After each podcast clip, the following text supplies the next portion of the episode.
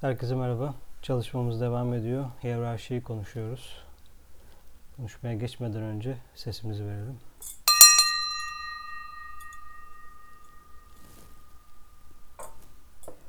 Evet, bir önceki bölümde e, hiyerarşiyi konuşuyorduk. E, aşramlardan birazcık bahsettik. Hiyerarşinin göreviyle e, devam edelim.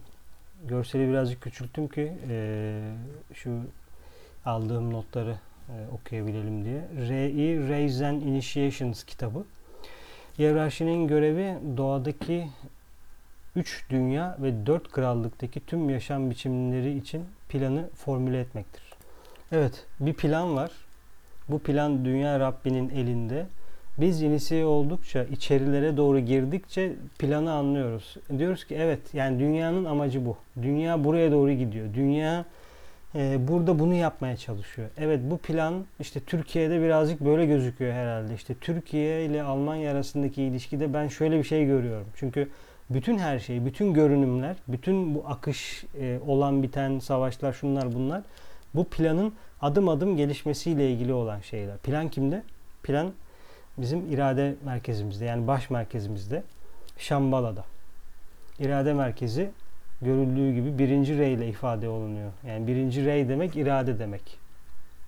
İrade ile alakalı olan şeyler. Dolayısıyla bir irade var ya da bir plan var. Bu planı da hayata geçirmek için formüller üretip bu ürettiği formülleri de insanlığa veren, öncelikli olarak insiyelere veren İnisiyeler de bunu çünkü insiyeler demek bedenli hiyerarşinin üyeleri demek bir anlamda. Yani master olmasalar da, masterlık seviyelerine ulaşamasalar da Masterlık demek 5. seviye inisiye demek. 5. seviye inisiye olduğunuzda master oluyorsunuz. 6 olunca çohan, 7 olunca maha çohan oluyorsunuz.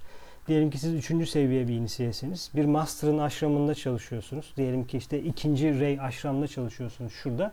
Ve işiniz eğitimle, eğitimsel şeyler yapıyorsunuz. İnsanlara bilgelik getirmekle ilgili ya da yeni öğretilerin yorumlanması, öğretilerin geliştirilmesiyle ilgili bir şeyler yapıyorsunuz diyelim. İkinci reydesiniz. Plan var planı elinde tutan bir varlık, dünya Rabbi var. O onun planı ve konseyi var. Onun altındaki üçlü sistem var tabii ki.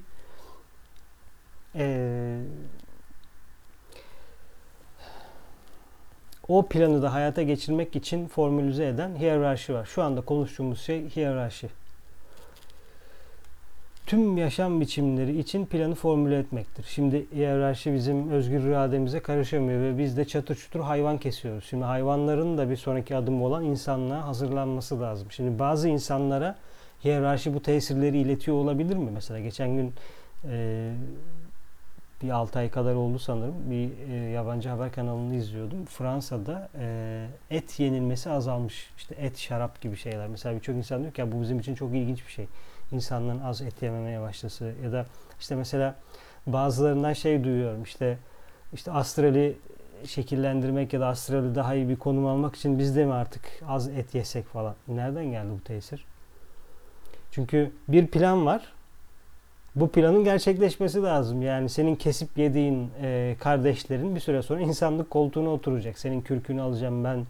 İşte senin orandan şunu yapacağım, burandan bunu yapacağım. İşte seni çoğaltacağım, sürekli sana ilaç vereceğim dediğin e, küçük kardeşlerin bir süre sonra bu tarafa geçecek. Bu da hiyerarşinin düşündüğü şeylerden bir tanesi. Dolayısıyla inisiyelerin düşündüğü şeyden bir tanesi. Çünkü inisiye hiyerarşiye hizmet ediyor. Onun onun görünebilmesi için hizmet ediyor. Yani burada bir duygusal bir bağımlılık yok. Mesela e, diyelim ki Çohan'a bakalım, Master Moria'ya.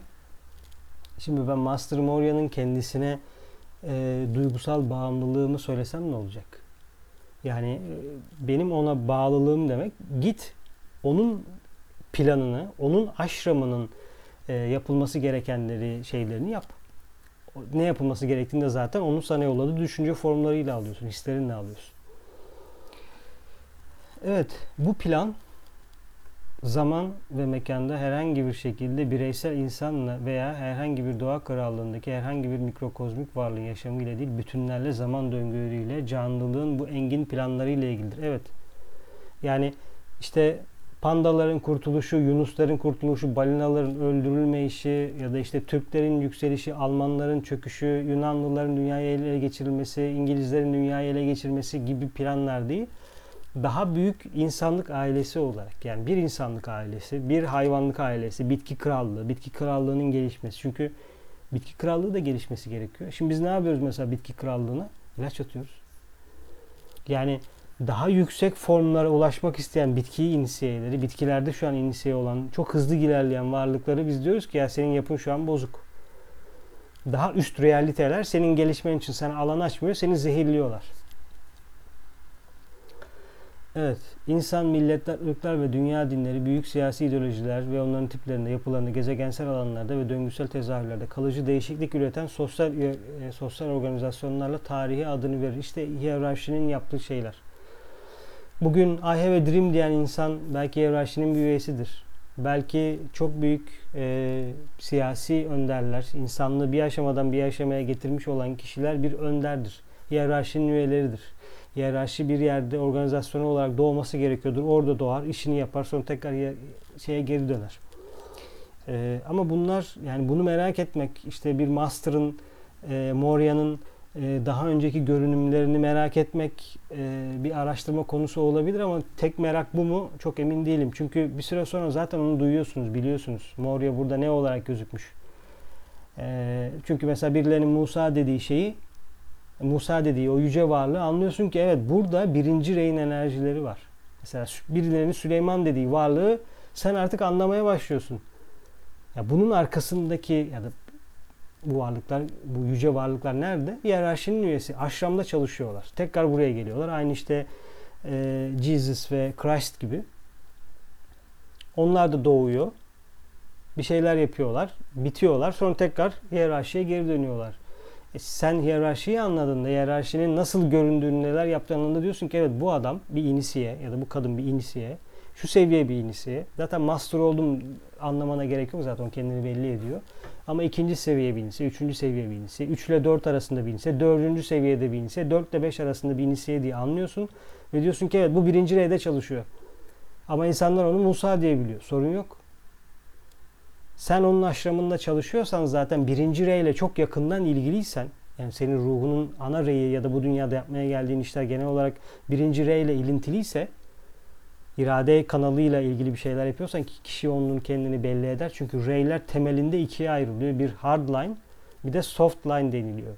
Yani bir 3 5 7 hard line yani sert taraf bir de e, daha e, hassas yumuşak taraf var. Yani burada sert yumuşaklık anlamında. Yani iki daha duygusal, daha narin, daha adanmışlık enerjileri, daha yüksek budi, budi ile alakalı, astral ile alakalı şeyler. 2, 4, 6. Evet. Dolayısıyla e, hiyerarşiyi anlamak, üstadları anlamak. Üstadları anlamak, planı anlamak. Planın formüllerini, görünümünü anlamak. Çünkü orada onu çıkarttığından evet burada bir master var. Burada burada burada birinci rey çalışıyor, ikinci rey çalışıyor, üçüncü rey çalışıyor dediğin an kendi ruhunla entegre ediyor. Çünkü çok hızlı seni yukarı çekiyor. Başka hiçbir şeye benzemiyor. Kişiliksel bir şey değil. Kişiliğinin de bir reyi var. Onda problem yok. Kişiliğinin reyini bilmek de inisiyeye üzerinde çalıştığı araçların nasıl ifade olacağını biliyor ya da kendi zorluklarını biliyor, kendi illüzyonunu biliyor ama kişilik araçlarının üzerine nasıl çıkacaksın? Cevap yok. Yok. Öyle böyle işte işte dua et, işte meditasyon yap. Ne yapacaksın? Kişilik aracının üzerine nasıl çıkacaksın? Amaç iyi bir kişilik üretmek değil ki.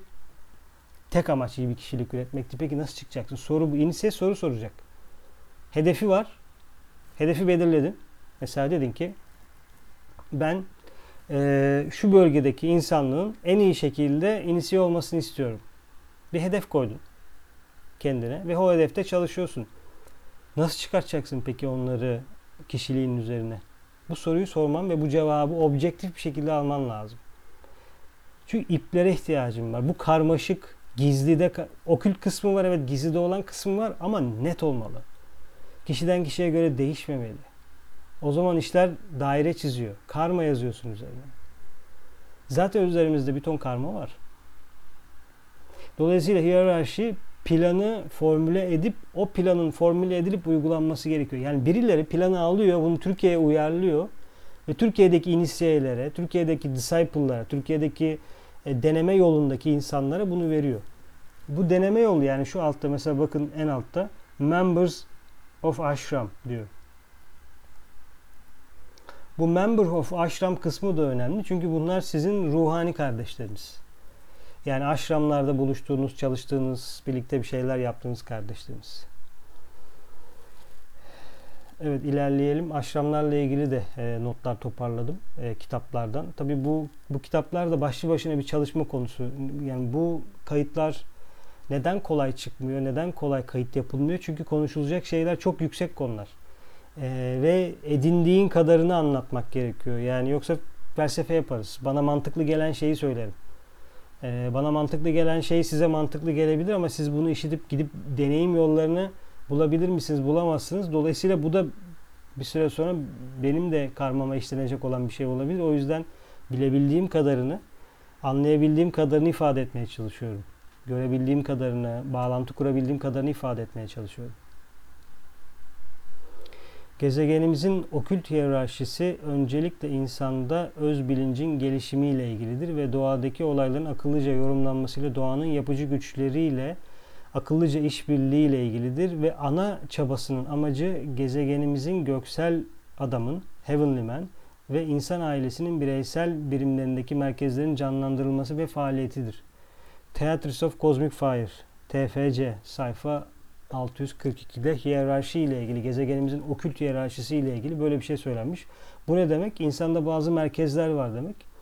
İnsanda pranik olarak 3 seviyede merkez bulunuyor. Bir, bu da insanın seviyesiyle alakalı. İnsan 3 seviyeli insan var. Bir, e, üç İngilizce kelimeyle bunlar ifade olunuyor. Instinct, içgüdü, intelligence, zeka, akıllı insan, normal insan.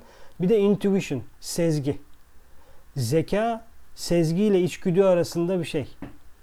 Ee, bizim formlarla zeka ile ilerliyoruz ama zeka ile birlikte sezgiye geçmemiz lazım. Çünkü sezgi bizi direkt buduya çıkartıyor. Doğrudan bilme, gerçekten bilme denilen yere çıkartıyor. Budi ruhumuzun bulunduğu o üst manastan daha yukarıda olan aşramların bulunduğu yer. Dolayısıyla bu merkezlerin canlandırılması da e, hiyerarşinin bir görevi. Çünkü ben hiyerarşinin söylediği şeyi anlayamıyorum. Merkezlerim o seviyede değil. Dolayısıyla bana o merkezi açabilecek formülleri üretmesi lazım. Öğretmenleri yollaması lazım. Kaynak vermesi lazım. Ee, ne bileyim işte kova çağına geçiyoruz. İletişimi, iletişimi arttırması lazım. Ya da bazı krizler oluşturması lazım. Yani inisiye demek durduk yerde inisiye olan birisi demek değil. Yani ben bir okula giriyorum da okulda zaman içinde 10. dereceye geliyorum diye kriz olması lazım senin inisiye olabilmen için. Peki bu krizler nasıl krizler? duygusal krizlerin içinde olman lazım. Parasal krizin içinde olman lazım. Yani burada böyle kendimize acı çektirelim değil. İnisiye olabilmek için olabilmek için belki büyük bir laf olabilir ama krizle birlikte inisiye oluyorsun. Başka türlü inisiye olan belki olabilir. Ee, ama krizlerle, oradaki tutumlarınla, o aşamayı geçmenle, oradaki illüzyonla ruhunun isteği arasındaki ayrımı yapabilmenle birlikte inisiye olmaya başlıyorsun. Zaten e, on, yani alabileceğin genelde bir ya iki ya da üç genelde. Eğer daha ileri bir öğretinin ya da daha ileri bir planın içindeysen bu hayatta e, dördü hatta beşi bile alabilirsin belki.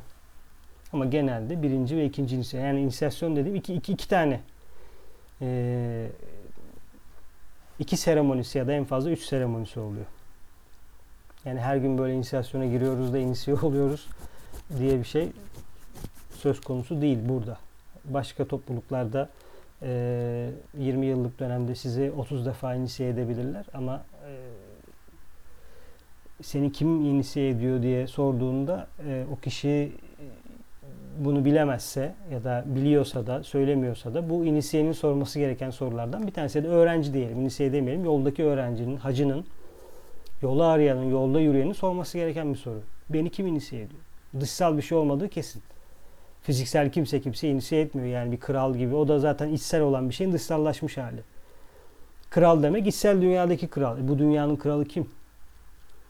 Bu dünyanın kralı sanat kumara. Sanat kumaranın da seni inisiye etmeye gelmesi için üçüncü inisiyasyonunu alman lazım. Hiyerarşide zaten ilk ciddi inisiyasyon, ilk iki inisiyasyonla ilk iki inisi, ilk iki inisiyasyonla sanat kumaranın arasında bir bağ yok.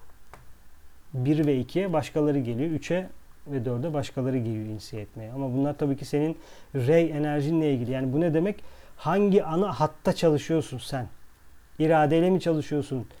Ee, ya da bilgelikle mi çalışıyorsun yoksa intelligence'da mı çalışıyorsun? Çünkü o gelecek sana. Diğerleri de tabii ki gelebilir. Çünkü sadece tek bir şey tek bir şeyle çalışılmıyor. Yani ben 3. reyde çalışıyorum deyip sadece 3. rey olmuyor. Yani maviyle de kırmızıyla da çalışıyorsun ama ana işin, ana yapmaya çalıştığın şey e, genelde 3 oluyor. Bazı yüksek inisiyeler her bir reyde hizmet vermiş olabiliyor. Birçok hayatını kırmızıda geçiriyor, birçok hayatını mavide geçiriyor. Birçok hayatını e, yeşille geçiriyor. Dolayısıyla e, daha hızlı bağ kurabiliyor planlar arasında ya da nedensellikle daha hızlı bağ kurabiliyor ama bunlar tabii ki e, daha özel konular. Yani daha spesifik konular. Şu an genel şeylerden bahsediyoruz. Dolayısıyla e, hiyerarşinin ana çabası insandaki merkezleri uyandırmak. Yani bizi içgüdüden zekaya götürüyor. Zekadan da sezgiye götürüyor. Benim içgüdü prana merkezim bel bölgesindeyken e, zeka bölgesi omuz bıçakları arasındayken e, intuition kısmı yani artık inisiye olmuş insan kısmının üçgeni de alto majör e, üçüncü göz ve şu aradaki üçgenle alakalı. Üçgenler apayrı bir konu. E, üçgenler, merkezler ama genel olarak konuşmuş olalım. Göksel insan dediği insanlık ailesinin monatları yani bizim içimizdeki o kıvılcım işte kapların kırılmasında her bir kıvılcım buraya düşüyor. Kıvılcımlar tekrar yukarı çıkarması gibi sembolizm. Yani bizim monadımız dünyaya ekilen kısım vicdana ya da vicdana ile de yakından ilgili. Ee, Heavenly Man bunların toplamı bir hiyerarşi. Doğanın bütün yapıcı güçleriyle akıllı işbirliği. Akıllı. Yani burada işte anahtar var. Yani e, bir duygusal bağ kurmak, e, hallenmek, duygu çıkartmak değil, akıllı işbirliği. Yaratımın, nedenselliğin, anlamın ne ne yapabileceğini bilmen gerekiyor önce. Sonra ne yap ne yap ne yapıp ne yapmadığını bilmediğin de e, nasıl yardım edeceğini bilmez. Nasıl yardım edeceksin? Ortada hiçbir şey yok ama her günde bir şeyler oluyor. Dolayısıyla bu öz bilincin gelişimi de hiyerarşi ile ilgili. Evet, biraz daha ilerleyelim. Planın açılımı şu yollarla tanımlanabilir. Burada da Externalization of Hierarchy 589. Bu da apayrı bir kitap tabii ki. İnsan ailesinin evrimi üzerinde çalışmalar. İnsanlık ailesinin evrimi, insanlık insanlığın ihtiyaçları, barış ilişkisi, doğru insan ilişkilerini kurmak, doğru ekonomik modelleri. Arkadaşlar here, yani inisiye ve disciple sürekli hizmet eder.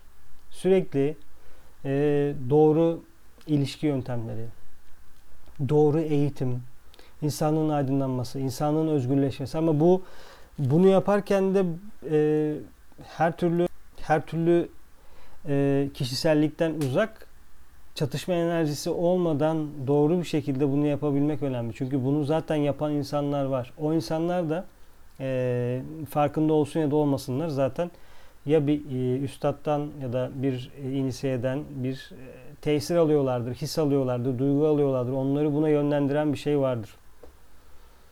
Tarihsel süreçlerin yakından değerlendirilmesi, tarihi anlamak. Yani plan plan nasıl anlaşılıyor? Plan planı anlamak üzerine konuşuyoruz. Mesela bugün Japonya'ya baktık, Kore'ye baktık. Şimdi Kore'de bir plan var. Kore'nin planı da Asya planı. Asya planı da işte dünyadaki 7 kıtadan bir tanesi 7 plandan biri. 7 planın kendisi de dünya planı olsun. Böyle bir gruplaşma olsun diyelim ki. Bu planı da elinde tutan bir varlık var. Bu varlık e, nöbetini tutuyor. Bu planın başından sonuna kadar e, gözlüyor planı. idaresini yapıyor, korumasını yapıyor. Birçok şey yapıyor. Ben de inisiye olarak, öğrenci olarak, yolu keşfetmeye çalışan bir insan olarak planları anlamaya çalışıyorum. Yani buranın planı ne? Nasıl göreceğim bunu? Ne yapıyorlar? Tarihsel süreçler, eski modern uygarlıklarla ilgili kültür karşılaşım. Mesela bu da bize bir fikir veriyor. Çünkü Anadolu'ya bakın. Milattan önce 14 bin yıldan gelen bir düşünce formu, bir duygusal bir varlık. Orada yaratılmış olan özlerin, meleklerin o doğduğu bir yer. İşte Çatalhöyük var. Ege kıyıları. Antalya. Kuzeyler apayrı. İç Anadolu apayrı. Boğaz. Yani e, ne bileyim Adana tarafı. E, Kilis. işte e, Mardin. inanılmaz yerler. Yani her birinde bambaşka tesirlerin, realitelerin, karşılaşmaların olduğu Mezopotamya tarafı, bütün işlerin karıştığı yerler. Dolayısıyla bunu anlamak, planı anlamak, dinlerin ne yapmaya çalıştığını anlamak, peygamberlerin ne yapmaya çalıştığını anlamak, insanların neden e, doğrulamadığını, yanlışa doğru gittiğini anlamak. Ya da işte eskiden burada yarı körken şimdi artık burayı çok iyi görebiliyoruz artık maddeyi. Ama bu sefer de bağlantımız yok. Eskiden mesela daha yoğun bağlantıdaydı. Çünkü grup bilincimiz vardı. Astral daha açıklığı. Daha yüksek varlıkları görebiliyorduk. Rüyamızda onlarla buluşabiliyorduk. Doğanın içinde kardeş gibiydik doğa ruhlarıyla, hayvan ruhlarıyla. Onları görebiliyorduk. Ama bu dünyayı göremiyorduk. Bu dünyada bir şey inşa edemiyorduk. Şimdi bu dünyada bir şey inşa ediyoruz. Bu sefer diğer tarafı göremiyoruz. Ya da Mısır'da ne oldu? Nerede o büyüler? Nerede o bilgiler? Nerede o elektrik manyetik üzerine bilgiler? Nerede o radyasyon bilgileri? Yani hayatları her tarafı e, büyü olan, maji olan uygarlıklar, topluluklar yok. E, ne oldu da buraya geldi? Planları anlamak. Felsefe, sanat, mimari, bilimi içeren dünya tarihinin çalışması bize planlara dair bir fikir veriyor. Ama tabii burada özgür irade çok önemli. Yoksa ben gelip bir insanlığın ya da bir topluluğun özgür iradesine karıştığımda e, bu sefer sol tarafa geçiyorum. Çünkü sol taraf zaten onun istediği şeyler olması için insanlar sürekli karışıyor. Nasıl karışıyor? Bu da güzel bir soru. Bu hiyerarşi beyaz loca, beyaz kardeşliğin hiyerarşisi. Beyazın olduğu yerde tabii ki kara var. Karanın da bir hiyerarşisi e, olabilir, konuşulabilir ama bu konunun e, bizim ilgi alanımız onların hiyerarşisi değil. E, karanlık hiyerarşisinin ters ağaçla bir alakası yok. Oradaki değişik değişik isimlerle, değişik değişik varlıklarla bir isim yok. Onlar e, böyle bir şey değil. Öyle o o an orada da bir hiyerarşi olur. Her şeyin içinde bir hiyerarşi olabilir. Yani bir okul müdürü vardır, öğretmenler vardır, baş öğretmen vardır, temsili öğretmen vardır. Bu hiyerarşi fiziksel bir hiyerarşi değil. Zoraki, baskıcı bir hiyerarşi değil. E, sevgiyle e, ve manyetik özelliklerle ve rey özelliklerine göre gruplanmış olan üstadların e, hizmet hiyerarşisi. Herkesin birbirine hizmet ettiği hiyerarşi. Dolayısıyla planı anlamak öğrenci için önemli. Çünkü plan nerede? Şimdi sen bambaşka bir şeye hizmet etsen de bir şeye hizmet etmen gerekiyor. Akıllı hizmet etmek yani şuurlu hizmet etmek anlamında. İşte benim planım şu, senin planın şu, onun planı bu, grup planı bu. E hangi üstadla çalışıyorsun? Hangi reyle çalışıyorsun? Hangi gezegenle çalışıyorsun? O nereye bağlı? Bu, bunlar gizem değil ki. Şimdi bu bilgi ezoterik bilgi mi?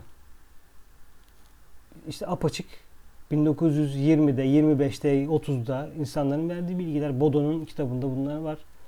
Yani burada bunu konuşuyorum. E gidelim mesela e, yani şunu anlatmak istiyorum. Daha derinini konuşuyorlar. Daha derinini paylaşıyorlar. Daha derini konferansları veriyorlar. Halka açık yapıyorlar bunu. Kitaplar ücretsiz. Kimse kitaplardan bir para almıyor. Gizemler kapının arkasına kapının arkasına bir şey değil. Sana 8 bin tane yemin ettirip sonra bir şey öğretmiyorlar. İşte burada. Theatres of Cosmic Fire Kozmik Ateş üzerine inceleme kitabını açalım. Apaçık veriliyor orada bilgiler. Yani bir şeyin böyle gizleneceği, işte şu inisiyasyonu alırsan sana şu bilgiyi veririm, işte şu sembol, bu şey. Bunlar yine olabilir. Ama insanlık için hazır verilmiş kitaplar üzerinden para kazanılmıyor. Kitaplar açık, kurslar ücretsiz. Yani burada kendimizi kendi bulunduğumuz konumu anlayalım diye bunu diyorum. Okus pokus yok. Bir kişi görsün de bize anlatsın diye bir şey yok. Bir duru görü geliyor da bütün bağlantıyı kuruyor, kanalı açıyor, bize anlatıyor diye bir şey yok.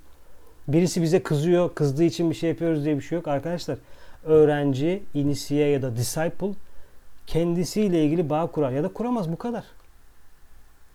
Öğretmen, öğrenci ona bağ kuracak yöntemleri verir, çalışma ortamını verir, öğrenciliği verir, soru soruyorsa cevap verir, yukarıya yönlendirir, kaynakları yönlendirir, meditasyonlarını yorumlar, rüyalarını yorumlar, bağlarını kurar, devam eder. Bu bilgiler e, açık. Bugün Google Translate deli gibi çalışıyor. Hiç bilmiyorsan Türkçe'ye çevir ve devam et yani öğren. Yani biz tembelliğimizden dolayı bir şeyleri öğrenip bunlara okült ezoterik demek ya da bunlara okus pokus yapmak değil ki konu. Yani sen tembelsen tembelsindir bu kadar. Ama inisiyeye tembelse eğer yavaşlarsın sorun yok. Ama bir süre sonra kendi içinde sevgiyi ve sorumluluğu hissettiğinde yavaşlayamıyorsun. Yavaşlayamıyorsun. hizmet etmeye, çalışmaya, paylaşmaya, onları denetleyici ya da onlara e, akıllı çalışabilecek olan şeylerin içine gidiyorsun. Başka türlüsü olmuyor çünkü. Yapamıyorsun. Evet. Manu. Kırmızı aşramın başında duran büyük varlık. Manu aslında kültürlerde de olan bir şey. Ee, işte Mani mesela. Değil mi? Mani dini. Manu, Ulu Manu. Ulu Manular var. Ee, değişik bir konu. Belki arkadaşlar araştırmak isteyebilir. Yani M ile ilgili başlaması, Manu'nun olması. Çünkü Manvantara, Manu'nun e, günü gecesi diye tabir edilen şeyler var. Bu varlıklar ırklarımızla da alakalı. Yani her bir tabii ki varlığın, her bir yüce varlığın görevi var. Manu'nun da görevlerinden bir tanesi insan ırkının bir sonraki ırkı ile ilgili olan bağlantıyı kurmak. Çünkü şu an biz 5. ırktayız. Bir sonraki ırk yavaş yavaş doğmaya başlıyor. Bizim aramızdan onu alıp gibi böyle e, görevleri de var. Şu üçgen arkadaşlar e, sanırım gezegenimizdeki en yüksek varlıkların olduğu üçgenin bir tanesi. Yani bizim görebileceğimiz şu anda ve bize e, belirtilen en yüksek üçgenden bir tanesi. Bu üçgende Avatar of Sentesiz var. Sentez avatarı var. E, bu varlıkla ilgili bir şey söylemek beni aşıyor. Çünkü algılaması hiç kolay değil. Spirit of Peace var. Bu üçgenin içinde. Mother of the World var bir de. Bu üçgenin içinde. Bunlar gezegenimizdeki en yüksek e, ikamet eden ya da e, gezegen hiyerarşimizdeki en yüksek varlıklar. Sanat Kumara da tabii ki orada. Evet. Yani şuraya bakmak bile ışıkların sana yansımasına izin veriyor yani. Şuradan tesir alıyorsun. Şu aramızda bir ilişki var, bir üçgen var. Ben oraya bir göz yolluyorum ya da bir dikkat yolluyorum. Oradan bir şey bana çarpıyor. Mahaçoğan diyor mesela. İşte sol tarafta sağ tarafta pardon. Mahaçoğan diyor. Çarpıyor. Bana geliyor. O Mahaçoğan'ın o rengin, o konumun temsil ettiği yer okült ve ezoterik bir yer olduğu için görünmeyen de oradan bana bir şey geliyor. Şu an anlayamıyorum ne geldiğini belki. Evet ya Mahaçoğan. Ama bir şey geliyor. Yani böyle bir sanat eserinde hani böyle e, bir saat falan bakarsınız ya onun gibi. Yani bir şey geliyor oradan sana. Tesiri geliyor, bir his geliyor, bir, bir, bir yaklaşım geliyor, bir anlayış geliyor. Daha fazla bakmak istiyorsun buna. Bu da onun gibi. Evet, Serapis Bey burada. Renkler önemli.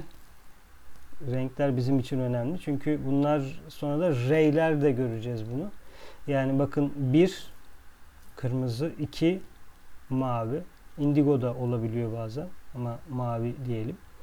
3 yeşil, 4 sarı, 5 turuncu, 6 pembe, 7 violet.